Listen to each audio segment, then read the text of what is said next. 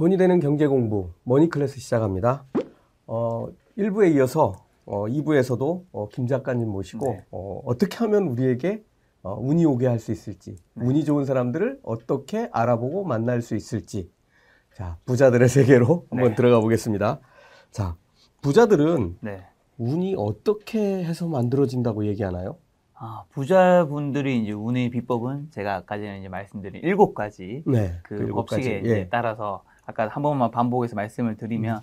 사람, 관찰, 속도, 루틴, 복귀, 긍정, 시도 이런 부분에서 이제 한 가지씩 음. 이제 있다고 생각하시면 되는데 저는 그 중에서 속도 측면을 조금 하나 말씀드리고 싶어요. 속도. 네, 보통 이제 뭐 성공의 비결했을 때 속도 얘기를 잘 하시진 않는데. 네. 우리가 이제 자기계발서를 보면 그다음 성공한 분들도 인생은 속도보다 방향이다. 이 얘기 굉장히 많이 하잖아요. 그렇죠. 네, 저도 이 말을 되게 좋아하고 음. 그리고 이 말도 사실 저는 구십구 퍼센트 이상이 맞는 말이라 생각하거든요. 음. 방향이 굉장히 중요하죠. 그리고 이 말을 좋아하는 이유도 저는 알 것 같아요. 왜냐하면 저도 이제 서른 살에 학교를 졸업하고 직장생활을 처음 시작한 사람이기 때문에 이 성장 속도가 늦었기 때문에 뭔가 속도보다 방향이 중요하다고 하면 내가 좀 성장이 더딘 사람도 뭔가 위안을 받을 수 있는 그런 부분이 있잖아요. 있죠. 네. 근데 저는 그 뒤에 한 문장이 더 붙었으면 좋겠어요. 인생은 속도보다 방향이다. 다만 방향이 분명해야 속도가 붙는다. 음. 왜냐하면 그렇죠. 이게 우리가 방향이 이제 정해져야지 사실 속도가 날 수 있는 게 우리가 예를 들면 동쪽으로 가는데 동쪽으로 가다가 갑자기 서쪽으로 가요. 갑자기 남쪽으로 가요. 갑자기 북쪽으로 가요. 그러면 속도가 사실 날 수가 없잖아요. 이게 속도에 속도가 붙었을 때 가속도가 나는 건데 내가 스스로가 뭔가 이 다른 방향으로 간다는 건 저항선을 만들어 버리는 건데 그게 흔히 우리가 이제 너무 많은 목표, 음. 하루에 해야 할 일이 너무 많이 있는 것들을 말하는 건데 제가 아는 동생을 이제 상담을 한번 해준 적이 있어요. 음. 그 동생이 이제 자기가 열심히 살고 있는데 뭔가 성장 속도가 너무 늦대요. 그래서 제가 그 동생한테 어, 하루 일과가 어떠니 물어봤죠. 그 친구가 아침에 이제 일어나서 자기가 창업한 회사에 가서 일을 열심히 해요. 오후 여섯 시까지. 그러면 요즘에 이제 창업만으로 불안한 시대잖아요. 뭐 내 직장만으로. 그래서 부업을 합니다. 쇼핑몰. 네. 한 두 시간 부업을 해요. 그 다음에 저녁에 또 이제 내가 이 인생의 성공도 중요하지만 내 건강도 중요한 거 아닙니까? 음. 그래서 건강도 포기할 수 없어서 필라테스와 뭐 헬스를 합니다. 그 다음에 또 주말에는 또 인간관계도 포기할 수 없죠. 인간관계 친구들도 만나요. 그 가운데 또 내 인생의 취미생활을 포기할 수 없습니다. 바리스타 자격증을 취득하고 공부를 합니다. 그리고 또 중간중간에는 요즘 또 글로벌 세상이잖아요. 응. 중국어, 영어 안 할 수 없죠. 이렇게 여덟 가지 뭐 주요한 것들, 그 외에 또 세부적인 것들도 있겠죠. 네. 하는 거예요. 그러니까 이 친구는 아까 제가 말씀드린 방향이 너무 많은 거예요. 그렇죠. 근데 대부분의 우리는 정말 죄송하지만 저를 포함해서 그렇게 재능이 많지 않다고 저는 생각을 해요. 그러니까 재능이 있는 분은 극소수죠. 사실 그런 분들은 영어 한 시간만 공부해도 프랑스어, 뭐 중국 한 시간만 놓고 남들보다 잘하는 사람이 있잖아요. 그렇죠. 똑같이 미술을 한 시간씩 해도 누군가는 엄청난 작품을 만들어내고 누군가는 못한 친구가 있잖아요. 근데 내가 재능이 남들보다 뛰어나지 않은데 시간도 그렇게 많지 않은데 시간도 제한적인데 이십사 시간 거기서 너무 많은 걸 하니까 본인이 성장할 수가 없는 거죠. 음. 저는 그래서 그 친구한테 했던 게 지금 여덟 가지가 되니까 그 네 가지 정도 줄여보자. 음. 네 가지를 좀 빼보자. 네 가지를 빼면 좋은 게 뭐냐면 이걸 뺀 시간과 에너지와 너의 그 재화나 이런 것들이 여기에 투입될 수 있다. 음. 그러면 너가 속도가 붙을 것이다. 그 다음에 더 나아가서 내 얘기가 좀 집중됐을 때는 정말 중요한 거 한 두 가지만 남기고 나머지는 또 빼자. 그러면 또 여기 집중될 것이다. 그러면 너가 더 잘할 수 있다. 실제로 제 주변에도 뭐 성공한 창업가 분들이나 이런 분들 있는데 그분들 사실 창업 말고는 나머지 뭐 특별히 할 시간도 없거든요. 그게 없기 때문에 여기 올인했기 때문에 사실 저는 성공할 수 있다고 보거든요. 그러니까 우리는 사실 너무 많은 걸 하려고 하고 있어요. 그러니까 요즘 세상이 약간 이제 그 N잡 시대라고 하고 있기 때문에 뭐 그런 게 필요할 수도 있죠. 처음에 저는 시도하는 건 중요하다고 생각해요. 네. 내가 예를 들면 자식을 스포츠 선수를 키우고 싶어요. 너 권투 선수야? 무조건 권투만 해. 이렇게 하지 않잖아요. 권투도 해보고 수영도 해보고 골프도 쳐보고 여러 개를 해보고 그중에 잘하는 걸로 밀고 가는 거죠. 그러니까 내가 여러 가지를 해보는 건 좋아요. 근데 그 중에 내가 잘하는 게 있고 별로 인생에서 좀 덜 중요한 게 있으면 이걸 빼는 것도 중요한데 좀 그게 안 되기 때문에 우리들의 성장이 늦고, 만약에 여기 상당히 꼭 말씀드리고 싶은 거는 그런 여러 가지를 하면서 성장을 못하더라도 괜찮으신 분들이 있을 수 있잖아요. 그럼 좋아요. 그렇게 음. 하셔도 돼요. 근데 그 동생이 저한테 상담했다는 것 자체가 안 되는 거죠. 본인이 어느 분야에 성취를 내고 싶은 거예요. 음. 본인 자체가 성취를 하고 싶은데 본인 자체가 지금 너무 많은 걸 하고 있어서 그걸 막고 있는 거잖아요. 그렇죠. 우리가 인생에서 늦게 가도 괜찮을 수 있습니다. 그 말은 너무 좋아요. 근데 나보다 더 빨리 가는 사람이 있잖아요. 음. 그러면 내가 그 길을 나, 남들보다 늦게 갔을 때 사실 내가 가져갈 수 있는 게 세상에 그렇게 많지 않더라고요. 음. 그래서 저는 여러분들이 여러분들이 속도를 늦추게 하는 것들이 뭐가 있는지, 음. 빠르게 할 수 있는 것들이 뭐가 있는지 한번 생각해 보셨으면 좀 성취, 성공을 좀 더 빨리 할 수 있지 않을까. 네. 어, 저도 사실은 네. 어, 최근 들어서 뭐 엄청나게 그런 느낌이 드는데 그게 네. 뭐냐면 학습력이 떨어져요. 어... 기억력이 떨어지고 있는 너무 거죠? 많은 걸 이미 알고 계셔서 그런 거 아니에요? 아니, 아니에요.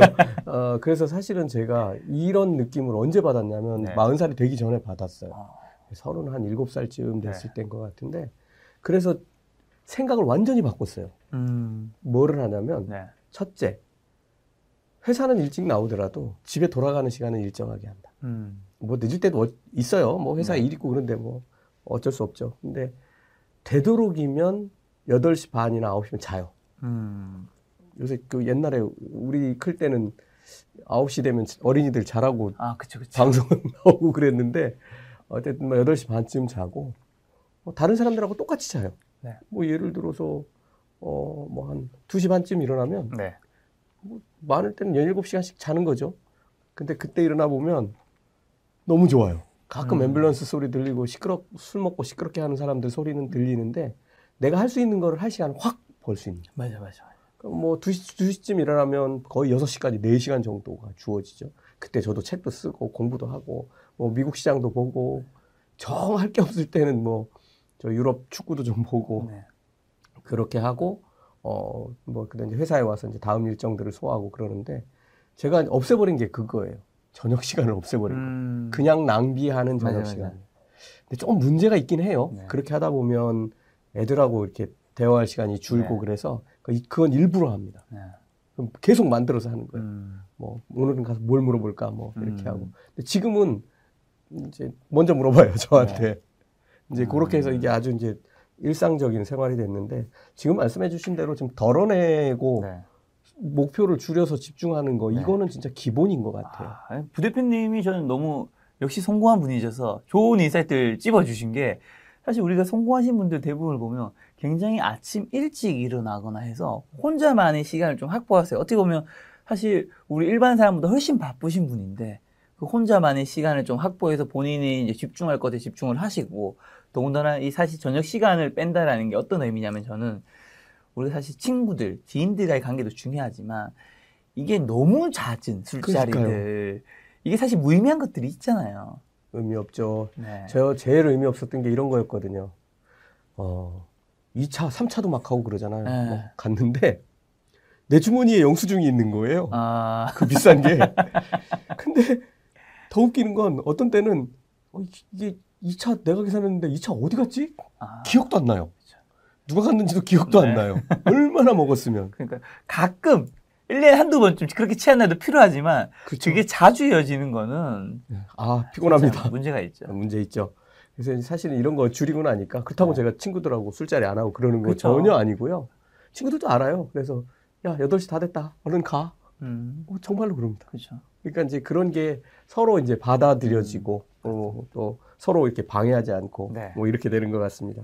자, 운이 들어오는 경로. 네. 제가 책에서 보니까 네 가지뿐이라고 딱 네. 말씀하셨는데 간단하게 요약 좀 네. 해주십시오. 자, 운이 들어오는 경로는 제가 찾아보니까 딱 네 가지가 있더라고요. 예. 그리고 이 네 가지는 사실 뭐 대단한 게 아닌데 음. 저는 이 책에서 좀 많이 하려고 했던 게 여러 가지 어떤 측면에서 구조화를 하고 싶었거든요. 음. 그러니까 명확하게 딱 우리가 분류가 되면 내가 뭘 집중해야 되는지 알 수 있잖아요. 그럼요. 그런 의미로 좀 받아들여 주셨으면 좋겠고요. 첫 번째는 유전적 선천적 요인이에요. 뭐 아. 너무 많은 분들이 아실 것 같아요. 어떻게 보면 음. 이 부분에서 우리가 자주 듣는 말이 금수저. 음. 뭐 흑수저, 그래서 안 좋게 이제 보는 시선이 있는데 이 부분을 제가 좀 더 첨언을 해드리고, 어쨌든 내가 할 수 있는 역량은 의지가 들어갈 부분은 별로 없죠. 네. 두 번째가 이제 시대적 환경적 요인. 음. 아까 제가 유튜브로서 작년에 잘 될 수 있었던 이유는 시대적으로. 맞아요. 그런 것들. 그다음에 환경적으로도 한국에서 잘 안 되는 분이 미국 가서 잘 되기도 하잖아요. 그럼. 한국에서 잘 안 되는 분이 중국 가서 잘 되기도 하고. 그래서 자기의 환경을 맞는 걸 찾는 것도 중요하고, 어떻게 보면 그 시대에서는 사실 내가 시대를 읽는 눈도 필요하기 때문에 우리의 의지가 들어갈 그게 부분이 있고요. 세 번째가 이제 관계적. 관계. 일부에서 얘기했던 사람. 음.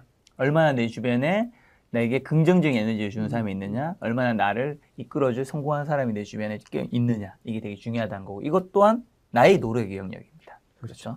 네 번째가 이제 개인적인 영역인데요. 정말 나 스스로 얼마나 준비되어 있고 실행하고 열심히 하느냐인데, 지금 제가 말씀드린 네 가지 중에 시대적, 환경적 요인, 관계적, 개인적 요인은 이제 개인의 의지로 그 운을 만들 수 있는 여지가 굉장히 많은데, 음. 한 가지 제가 없다고 했던 게 유전적 요인과 선천적 요인인데요. 음. 사실 이것도 바꿀 수 있는 부분이 있어요. 뭐냐면 내가 내 운이 들어오는, 좋은 운이 들어오는 유전자가 선천적 요인을 바꿀 수 없지만 내가 내 자식의 운은 반드시 바꿀 수 있거든요. 그러니까 내가 가난하지만 내가 부자가 되고 내가 성공한 사람이 되면 그 자식은 좋은 운을 받는 거잖아요. 음, 그렇죠. 그러니까 나 자체는 바꿀 수 없지만 내 유전자를 이어받는 내 자식, 그건 바꿀 수 있다. 그래서 음. 우리가 금수저, 흑수저를 너무 탓하는 것보다 더해서 더 나아가야 되는 거는 내가 바뀌면 내 자식의 운명은 바뀐다라는 거. 그건 어떻게 보면 나보다 더 중요한 거잖아요. 음. 그래서 어떻게 보면 이 네 가지 영역 모두에 우리의 노력에 따라서 운을 다 만들 수도 있다. 그 얘기 드리고 싶어요. 아, 그 말씀 들으니까 제가 제 얘기 하나만 해도 되죠? 네, 좋습니다. 제가 음, 학원에 학생들이 다닌다는 걸 네. 대학교 들어와서 알았어요. 아, 어떤 말인지 이해했습니다. 대학교, 우리 시골에는 그런 게 없죠. 그러니까 지가 앉아서 혼자 공부하는 거죠. 네. 어, 근데 서울에 올라왔는데 꼭 하고 싶은 게 하나가 있었어요.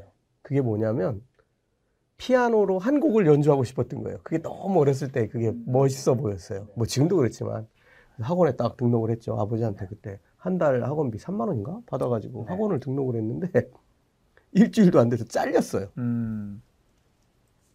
이게 없, 없다는 거예요. 선천적으로. 그리고 너무 늦었다. 음. 어, 근데 그때 정말 충격적이었어요. 내가 하고 싶은데 넌 못해라고 하니까. 아, 그쵸. 그래가지고 그때 있죠. 대학교 사 학년 음, 음대 누나였던 것 같은데, 그럼 난 음악에서 뭘 할 수 있어요? 그랬더니 음악은 누구나 좋아하지. 근데 앞으로의 세상에서는 듣는 게 다 일상이 될 거야. 남들보다 더 잘 듣고 섬세하게 듣고 작곡가, 연주자가 원하는 게 하는 게 그 그 사람들이 연주하는 게 뭔지를 이해할 수 있는 음악 듣기를 해보는 건 어떻겠니? 이렇게 제안을 음. 한 거예요. 뭔지 내용을 이해를 못하죠. 네. 매일 이제 버스 타고 학교 다니기 위해서 정류장에 가는데 네. 그 앞에 그 레코드 가게가 있었어요. 네, 네. 뭐 지금으로 치면 뭐 씨디 플레이어나 뭐 이런 거 네. 팔겠죠. 레코드 가게 앞을 지나가는데 하루는 거기 조용필의 오빠 생각을 그 음. 주인이 가끔씩 트는데, 오늘은 소리가 정말 이상하게 너무 그 감정적으로 와닿게 소리가 들리는 거예요. 그래서 한번 들어가서 물어볼까? 그러고 문을 열고 들어갔어요. 사장님, 제가 매일 여기서 버스를 타다가 가끔 오빠 생각을 듣는데 오늘은 조용필이 왜 이렇게 노래를 잘하는 거예요? 그랬더니 뭘 조용필이 노래를 잘해? 맨날 똑같은 음반 트는데. 그래서 아, 뭔가 내가 너무 감정적으로 좀 이상해졌나? 그러고서 음. 문을 열고 나가려고 하는데 잠깐만, 그러더니 오늘 스피커 바꿨다. 음. 근데 저한테 동기부여가 엄청나게 되는 거예요. 음. 아, 이게 기계에 의해서도 소리가 달라지고 좋은 기계들은 좋은 소리를 내주는구나. 음. 아, 이제 이런 거를 이제 그 처음으로 깨달았고, 네. 저는 이제 학생이고 돈이 없으니까 네. 그 음악 하시는 분들 찾아다니면서 네. 든 뭐 잘 좋은 기계들 가지고 있는 분들 찾아다니면서 음악을 얻어 들었어요. 네. 그분들도 되게 좋아하시더라고요. 음. 뭐, 이 기계는 소리가 어떻고, 뭐. 아, 부심 있죠. 그렇게 해서 이제 음악을 많이 듣게 됐는데, 네. 뭐 지금은 뭐 내가 좋아하는 기계 가지고 듣고 음. 있지만, 어쨌든, 아, 이게 선천적으로 나는 잘 안 되는구나 했지만, 음. 그게 이제 이거에 좀 트인 거예요. 그쵸. 근데 이제 첫째든 둘째든 이제 애들 네. 어렸을 때 저는 음악을 많이 들려줬어요. 네. 그런데 둘째가 이 청음에 있어서 엄청난 능력을 가지고 있는 거를 초등학교 이 학년 때인가 알게 된 거예요. 오, 어떤? 그러니까 음을 반음, 반음에 반음까지 구분을 해요. 와. 그 뭐 하냐면 집에서 이게 소주병에 술을 한 잔 따르고 따르고 하면은 소리가 달라지잖아요. 이렇게 통통 치면 네네네. 이건 뭐야? 이건 무슨 음이야? 어. 한 일주일은 잘하더니 그 다음부터는 들은 척도 안 하고 가버리더라고요. 근데 뭐 그래서 이제 둘째가 음악을 하는 건 아니고 네. 이제 아직 고등학교 이 학년인데 아 이렇게 될 수도 있구나. 음. 유전적 요인도 바꿀 수가 바꿀 있구나. 수 있죠. 너무 놀랐어요. 얘도 저는 뭐 별로 어, 요만한 거를 뭐 조금이라도 더 늘리기 위해서 노력을 했다면 얘는 어려서부터 그게 중요하다는 거를 간접적으로 몸이 음. 깨닫게 된 거고 그렇죠. 결국은 그게 발현돼서 나오는 거예요. 네. 정말 저도 깜짝 놀랐습니다. 맞습니다. 우리가 내가 흑수저이다고 해도 내 자식은 그게 안 되게 할 수 있는 거잖아요. 그렇죠. 네. 예. 자, 좀 전에 말씀해 주셨을 때 그 네 가지 경로 네. 그 중에서 제가 궁금한 게 네. 어, 지금 아마 연세가 좀 드시는 분들은 무슨 네. 문제가 생기냐면 요 시대적 요인들. 그렇죠. 이것 때문에 스트레스를 많이 받으실 것 같아요. 네. 이게 그 시대가 변하는 것이 운에 어떤 영향을 미치는지 네. 뭐 그런 측면에서 좀 설명을 좀 저는 부탁드립니다. 저는 그 시대의 변화를 읽는 게 너무 중요하다고 생각하고요. 그게 네. 이제 흔히 말하는 트렌드인 거잖아요. 특히 뭐 메가트렌드. 그렇죠. 그래서 우리가 연말 되면 이제 항상 그 서점에 가면 베스트셀러 일 위가 그 트렌드 책들이잖아요. 그걸 읽기 위한 노력들을 하시는 건데 저는 여기서 이제 좀 그런 데이터들을 민감하게 받아들였으면 좋겠어요. 사실 음. 요즘에 무형자산의 시대라고 불리잖아요. 그렇죠. 데이터의 시대라고 불리고 수많은 데이터가 나오고 있고 그다음에 우리가 신문기사라든가 뉴스라든가 유튜브 이런 것들 나오는 것들을 남 일처럼 좀 생각하는 게 아니라 음. 민감하게 생각해서 내 일처럼 생각했으면 좋겠는 게 몇 년 전에 그 여섯 살짜리 유튜버가 키즈 유튜버가 창담동에 구십억짜리 빌딩을 샀다라는 아, 저 뉴스 거. 열심히 봤습니다. 네, 그 모르는 분이 거의 없을 거예요. 음. 그러니까 그 기사가 나오고 난 다음에 사실 굉장히 안 좋은 여론이 만들어졌어요. 음. 일단 그 첫 번째는 여섯 살짜리 아동에게 뭔가 아동 학대 같은 것들 너무 힘들게 한 거 아니냐. 음. 실제로 뭐 그런 부분들이 조금 있어서 제재를 받은 부분들이 있긴 하거든요. 근데 그 이면에는 분명히 저는 이런 것도 있었다 생각해요. 여섯 살짜리 어린애가 청담동에 아무리 대출이 있다고 해도 구십억짜리 빌딩 사는 게 맞나? 이거 좀 잘못된 거 아닌가? 나는 지금 회사에서 뭐 저도 마찬가지고 열심히 일하고 하는데 지금 한 달에 몇백 그냥 벌고 있는데 이거는 좀 아니고 좀 허탈한 마음이 저는 분명히 들 수 있다 생각하거든요. 들죠? 네, 저도 그런 시점이 있었고 근데 이거를 사실 그분들이 아까 말한 제재받은 요치 빼고 다른 부분에서 법적으로 뭔가를 잘못해서 번 거라든가 이런 게 전혀 아니란 말이에요. 전혀 아니죠. 전혀 아니죠. 그럼 우리가 생각이 있어야 되는 건 뭐냐면 세상이 바뀌었다. 음. 심지어 열살짜리 유튜버가 뭐 몇십 년 해서 그 빌딩에 살 정도의 어쨌든 그 자본을 만든 게 아니거든요. 고작 몇 년이에요. 몇 년. 그렇죠. 그러니까 몇 년 만에 큰 돈을 벌 수 있는 곳이 음. 유튜브라는 곳이 있구나. 음. 그럼 나는 뭘 해야 될까? 이 생각을 굉장히 한번 강하게 해봤어야 되는 거죠. 음. 이게 좀 더 긍정적인 시도라고 저는 생각하거든요. 음. 시, 사실 그 사 대 광고 매체가 있잖아요. 오 개 광고, 예. 그 다음에 지면 광고, 그 다음에 방송 매체 광고, 그 다음에 이제 디지털 광고인데 이 나머지 삼 대는 매출이 계속 떨어지고 있습니다. 음. 왜냐하면 뉴스를 사람들이 더 이상 사람들이 티비를 잘 안 보는 시대가 돼버리고 있으니까. 근데 네 번째인 디지털은 온라인과 모바일로 나뉘는데 둘 다 올라가고 있고 특히 모바일이 계속 올라가고 있거든요. 음. 그럼 이 추세가 이제 부대표님은 이런 쪽으로 굉장히 많이 공부하신 분이니까 과연 바뀔까요, 부대표님? 아, 더 강해지면 강해지지. 그러니까요. 그러면 과연 이런 현상이 내가 하고 있는 일과 정말 다른 거냐라는 거죠. 음. 내가 예를 들면 광고인을 꿈꾸는 친구라면 이쪽 디지털 광고 시장을 더 잘할 수 있는 쪽에 포커스를 맞출 수도 있을 거고요. 음. 내가 만약에 가게 사장을 하고 있는 이제 광고를 해야 된다면 뭔가 지면이 이런 광고를 하기보다 음. 어, 디지털 쪽에 어떻게 더 시간을 많이 쓸까? 음. 어떻게 광고를 잘할까? 이런 고민을 하겠죠. 내가 개인이라면 어? 그래, 그러면 내가 방송국에 취업하는 게 아니라 유튜버라서 성공해보자. 이런 생각을 할 수도 있죠. 이런 걸 생각을 한다면 우리가 이제 이 일이 남의 일이 아니라 내 일처럼 접근해서 그쪽에 뛰어들 수 있다는 거죠. 음. 맞아요. 저희 회사, 뭐, 저 지금도 그런 분들 많을 텐데, 네. 저희 회사 같은 경우는 뭐 교육을 하는 회사니까 네. 온라인 매출이 칠십 퍼센트, 음. 오프라인 매출이 삼십 퍼센트예요. 네. 그런데 이 삼십 퍼센트 오프라인이 얼마나 중요하냐면 작년에 갑자기 오프라인이 영이 돼버린 거예요. 아, 그렇죠. 상반기에 거의 회사 문 닫겠구나. 음. 어, 이거 큰일 났다. 네. 이런 상황이 딱 온 거예요. 네. 그런데 그때 이제 변하는 시, 이 시대적으로 변하는 거를 쫙 보니까 네. 학교를 애들이 못 가잖아요. 네. 그러니까 학교에 가서 우리가 가지고 있는 음. 온라인 자산들을 네. 바꿔줘. 그쵸, 그쵸. 이런 쪽으로 해서 이제 계속 어. 뭐 공공기관에서 계속 했어요.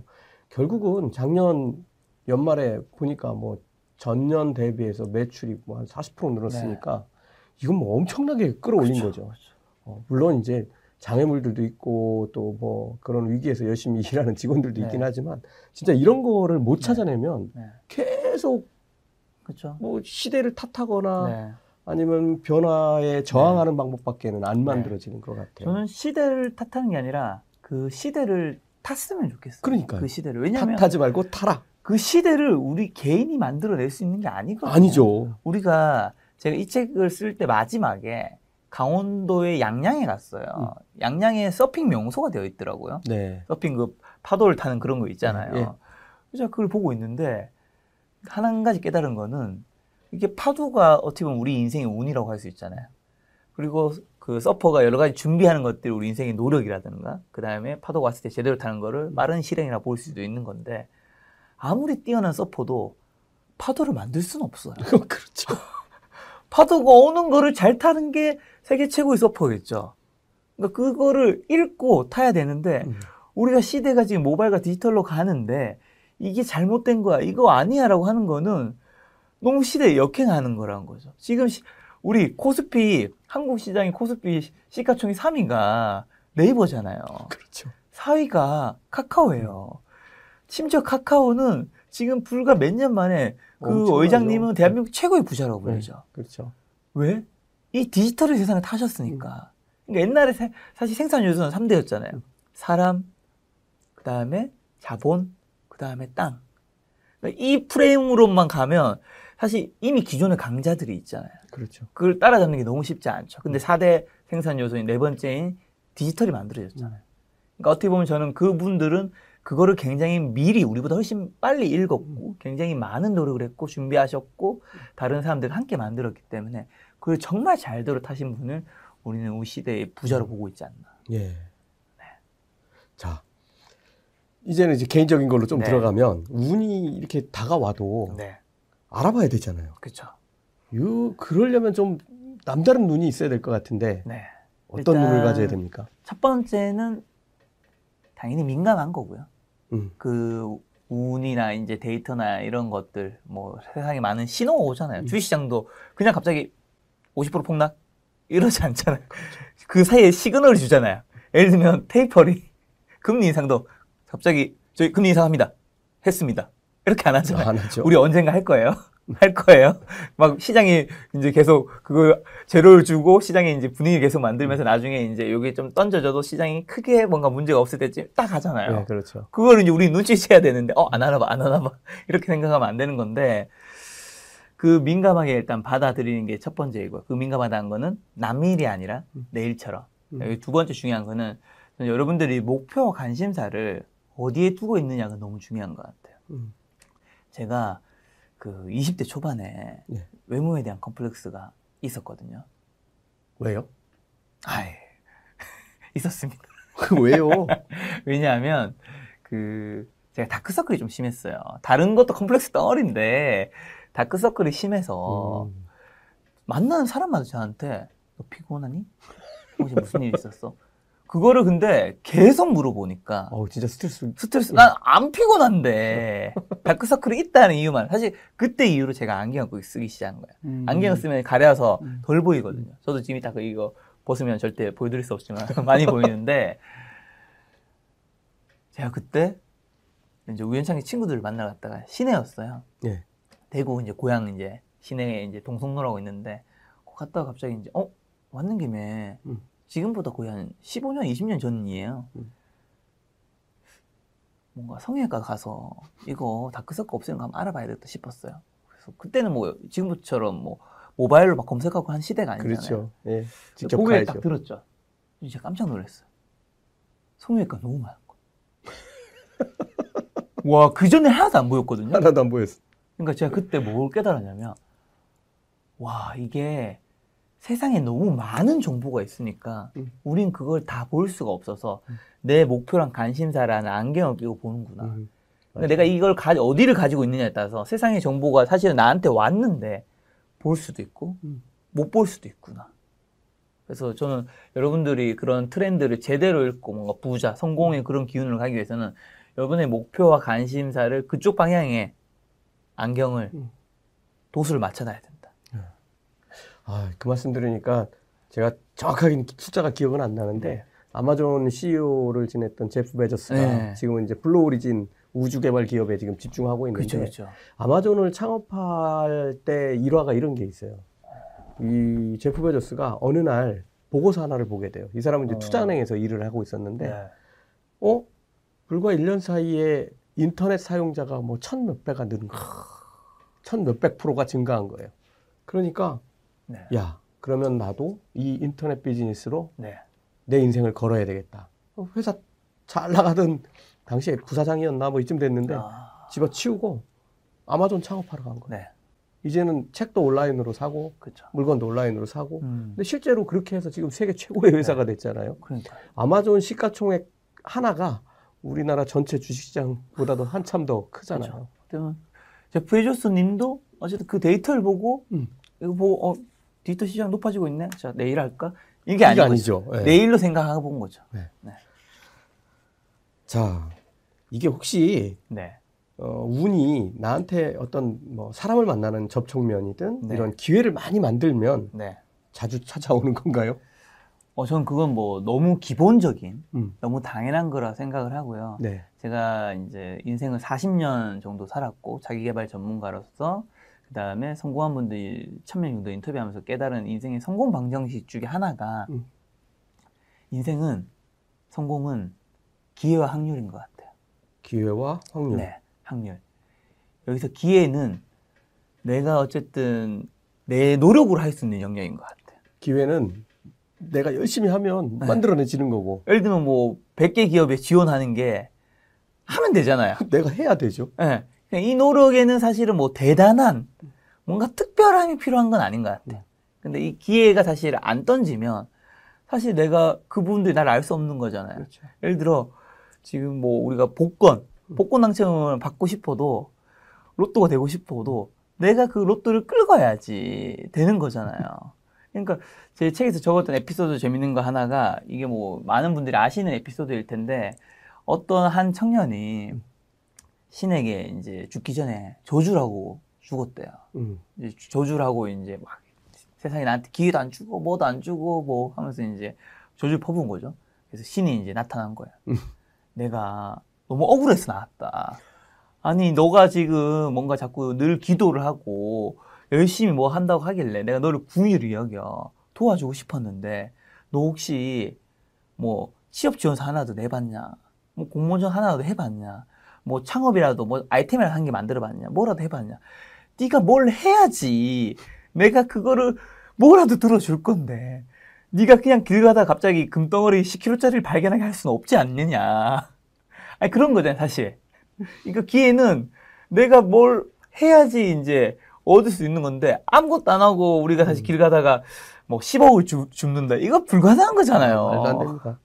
그래서 저는 우리가 그 관여할 수 있는 기회 확률에서 관여할 수 있는 요소가 이제 기회. 음. 이거는 우리 노력값으로 만들 수 있다. 어, 확률도 얘기해 드릴까요, 지금? 아유, 좀 네. 해주시죠. 확률이 사실은 저는 더 중요하다고, 음. 사실 제 책에서 진짜 하고 싶은 말은 네. 확률인데요. 그, 기회는 성실함인 거잖아요, 결국에는. 그렇죠. 사실 성실함이 미덕인 세상이 있었습니다. 음. 농경사회라든가. 그럴 때는 우리가 열심히, 음. 성실, 근면함, 이런 거 되게 중요시하겠잖아요. 근데 저는 지금의 시대에는 스마트함, 성실함이 필요하다고 생각을 해요. 음, 똑똑한 성실함. 그렇죠. 네. 내가 뭔가 이제 기회를 늘릴 겁니다. 기회. 귀에 늘리는 건 너무 중요하죠. 실력이 특히 없을 때일수록 세상이 날 알아주게 해야 네. 되니까요.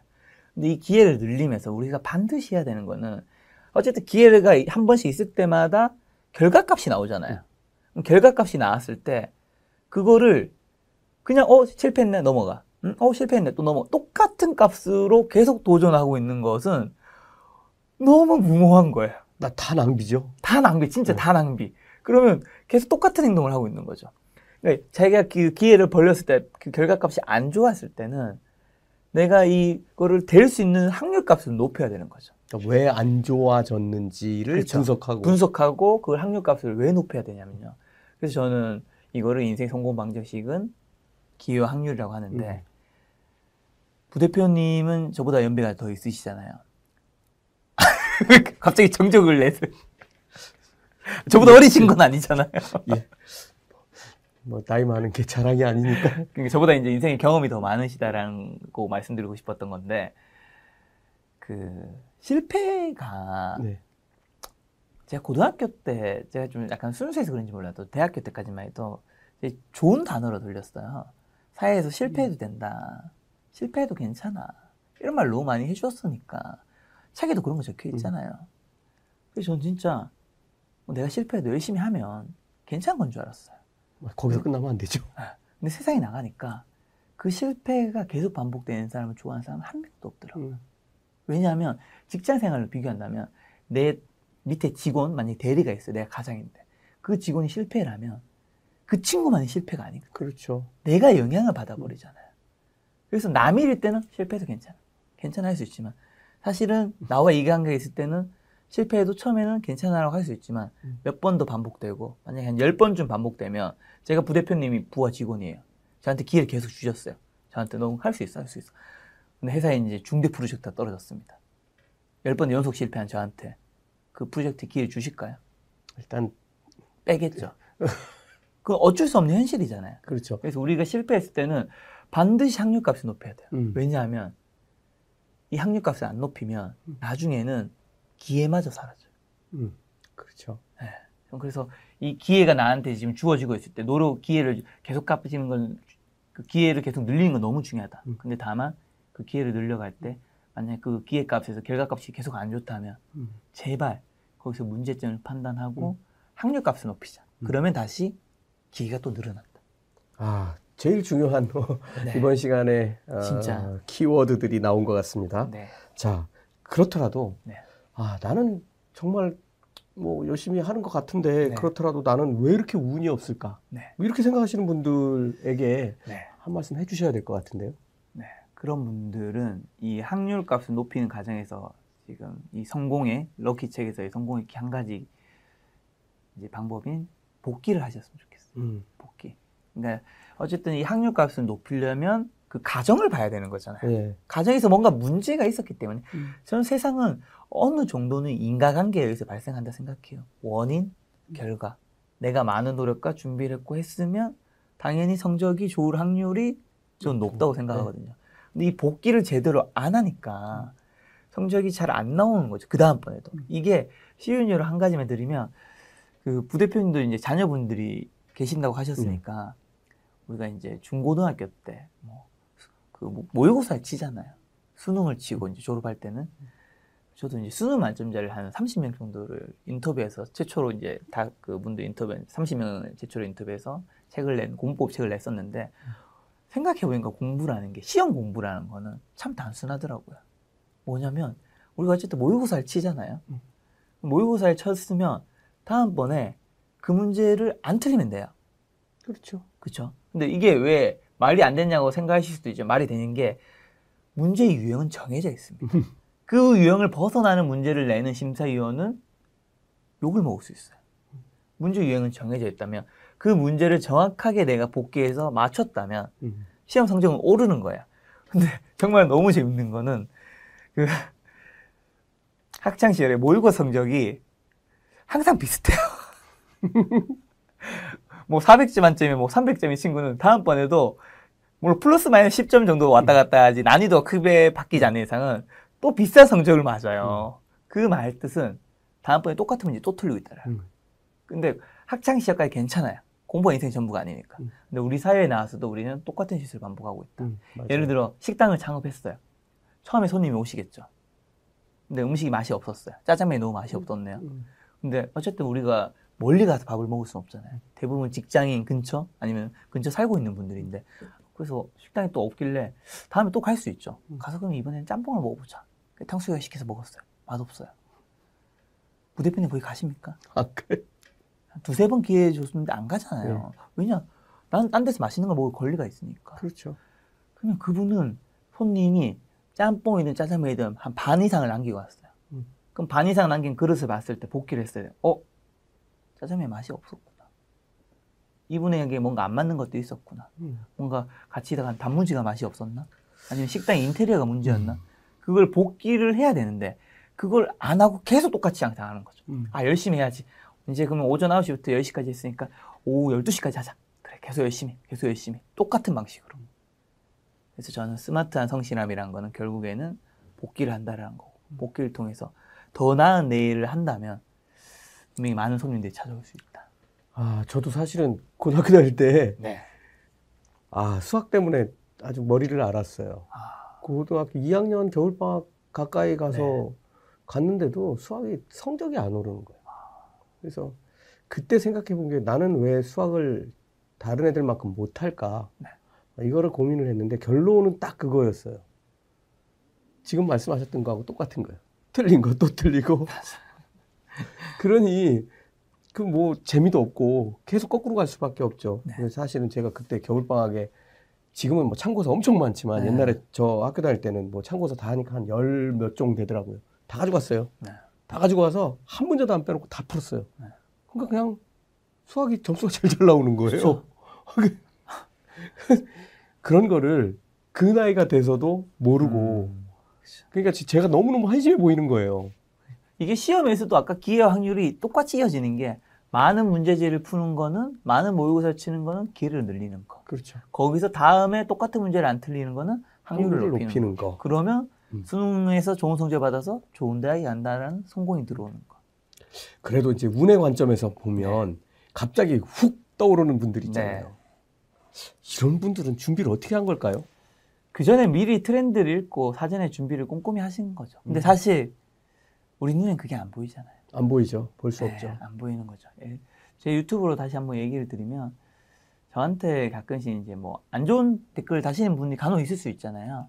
그럼 그분들 뭐 김작가 운이 좋았네. 작년에 주식 바람 타서 저 인정하겠습니다. 운이 좋았던 거 맞아요. 진짜. 운이 좋았던 거 맞았고요. 근데 다만 그 사이에 제가 몇 가지가 있었던 거는 제가 방금 전에 말씀드린 이제 시대에서 이제 주식이라는 음. 재테크라는 바람이 불고 오고 있다라는 걸 읽었다라는 건 음. 하나 있고요. 음. 그 전에 뭐가 있냐면 제가 이제 인터뷰 채널이잖아요. 그렇죠. 예. 근데 제가 인터뷰를 전혀 할지 모르는 사람이었다면 하는 방법을 그것 또한 쉽지 않았을 것 같아요. 음. 근데 저는 사실 서른 살 때부터 성공하신 분들을 인터뷰한 일을 했었거든요. 그렇죠. 그러니까 성공한 분들을 인터뷰하고 그 다음에 책으로 내는 콘텐츠 만드는 작업도 했었기 때문에 음. 제가 인터뷰를 함에 있어 굉장히 수월한 부분이 있었어요. 음. 그냥 그 시간들이 있었기 때문에 이제 제 채널이 어떻게 보면 이천구 년에 성장을 발견 못했지만 작년에 육백 퍼센트 성장했었거든요. 음. 그러니까 그 성장을 누구 보고 그 전에 시간이 안 보이잖아요. 다른 분들은. 음. 당연히 운만 좋았네라고 하실 수 있죠. 근데 운이 좋은 것도 맞지만 그 운이 좋기 위해서 그 전에 긴 시간이 준비가 있었다. 음. 운을 읽었던 것도 있었다. 그래서 여러분들도 그런 분들, 뭐 다른 성공하신 분들을 보면서 이제 그분이 운이 좋았겠죠, 당연히. 운이 좋은 건 당연히 몇 퍼센트는 있습니다. 다만 그 운이 왜 좋았을까? 그럼 이분이 그 운을 어떻게 읽었을까? 그럼 그 운을 그거를 내 것으로 만들기 위해서 그 사이에 어떤 준비를 했을까? 그리고 다시 민감하게 음. 그럼 나는 뭘 해야 될까? 그 생각해 보셨으면 좋겠어요. 네. 자, 마지막 질문 하나 더 드리겠습니다. 네. 우리가 일상에서 통상적으로 쓰는 말 중에 하나가 운칠기삼이 아, 있는데 그쵸? 지금 뭐 김 작가님 말씀 이렇게 계속 들어보면 네. 이거 좀 틀린 것 같은 느낌이 네, 드는데 맞습니다. 예. 사실 이 운칠기삼이라는 말의 뜻은 뭐 내가 성공에 운이 한 칠십 퍼센트, 음. 뭐 내 노력이 한 삼십 퍼센트 정도 차지한다라는 건데 사실 그 퍼센테이지를 누가 정리할 수 있겠어요. 사실 뭐 부대표님이든 저든 이제 우리 인생을 객관적으로 돌아보는데도 본인조차 알 수는 없어요. 그냥 운이 있었냐 없었냐 정도는 알겠죠. 그래서 제가 여기서 딱 한 가지 바꾸고 싶은 것은 운치 기삼이 아니라 그냥 기삼 운칠이다. 그러니까 내가 먼저 노력을 해야고 시도를 해야지 뭔가 누군가 들어주신 분도 그거를 던져줄 수 있는 거죠. 예를 들면 제가 뭔가 노력을 해야지 부대표님을 우연찮게 만났는데 저한테 어떤 제안을 줄 수 있는 거죠. 근데 그렇죠. 제가 노력도 안 했어요. 그럼 제 부대표님이 제가 저를 알지 못하겠죠. 근데 갑자기 부대표님이 저한테 와서 아, 김 작가님 제가 일 드리겠습니다. 이럴 수는 없잖아요. 저를 모르는데. 거절 구십구 점 구구구 퍼센트. 그렇죠. 다만 내가 노력한다 해서 꼭 운이 내가 원하는 시기에 들어오진 않을 수는 있죠. 네, 그렇죠. 네, 그 들어온 시기를 내가 함부로 정하려고 하다가 나중에 성공했을 때 그 가정에 문제가 있어서 다시 원점으로 돌아오시는 분들이 음. 꽤 많이 봤잖아요. 음. 그래서 저는 그 운이 언제 들어온지는 알 수 없기 때문에 천천히 들어올 수도 있기 때문에 그때는 뭐 어쩔 수 없이 진인사 대천명 같은 음. 내가 할 거를 다 하고 음. 하늘의 뜻을 기다리자. 예. 그런 이야기 드리고 싶습니다. 예. 자, 이것으로 이 부 네. 마치겠습니다. 삼 부에서 뵙겠습니다.